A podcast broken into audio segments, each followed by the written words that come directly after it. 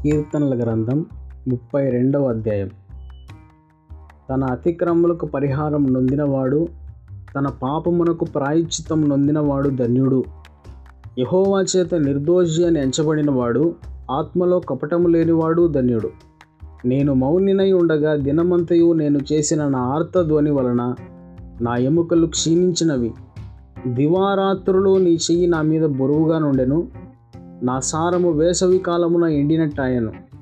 నా దోషమును కప్పుకొనక నీ ఎదుట నా పాపము ఒప్పుకొంటిని, యెహోవా సన్నిధిని నా అతిక్రమములు ఒప్పుకొందుననుకొంటిని. నీవు నా పాపదోషమును పరిహరించి ఉన్నావు, కావున నీ దర్శన కాలమందు భక్తి గల వారందరూ నిన్ను ప్రార్థన చేయుదురు. విస్తార జల ప్రవాహములు పొరలి వచ్చినను నిశ్చయముగా అవి వారి మీదికి రావు.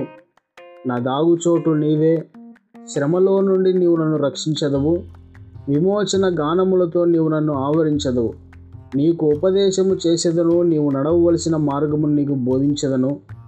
నీ మీద దృష్టి ఉంచి నీకు ఆలోచన చెప్పేదను. బుద్ధి జ్ఞానము లేని గుర్రము వలెనైనను కంచర గాడిద వలెనైనను మీరు ఉండకుడి. అవి నీ దగ్గరకు తేబడినట్లు వాటి నోరు వారితోనూ కళ్ళెముతోనూ బిగింపవలను.